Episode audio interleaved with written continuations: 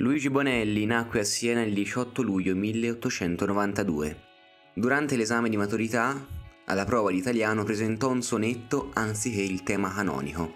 Prese parte alla prima guerra mondiale sul Carso, riportando il congelamento degli arti inferiori, che lo costrinse a letto per due anni.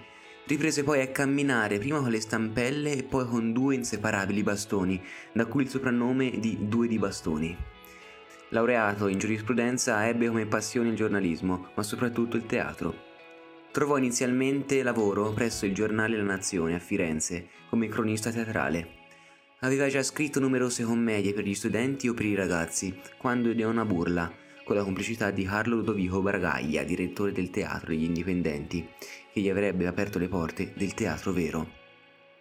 Allora era molto di moda rappresentare autori stranieri, così propose ad un capocomico una sua commedia, affermando essere invece di un famoso autore russo, certo Vassil Setov Stenberg, che l'aveva data a lui perché la traducesse dal latino, unica lingua nota di entrambi, e ne percepisse poi tutti i diritti. La commedia fu un successo e nell'ambiente del teatro tutti, compresi i critici, volevano mostrare di ben conoscere questo famoso autore russo, nel tesserne le lodi più sperticate e nel raccontare aneddoti veramente incredibili.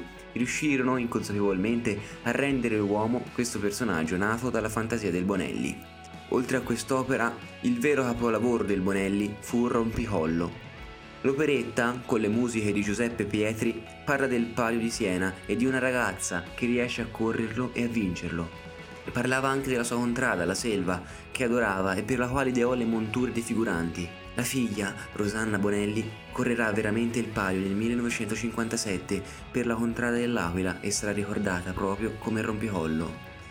Nello stesso anno il regista Luigi Zampa dirigerà il film La ragazza del palio, che avrà molte analogie con l'operetta del Bonelli e al quale parteciperà la stessa Rosanna.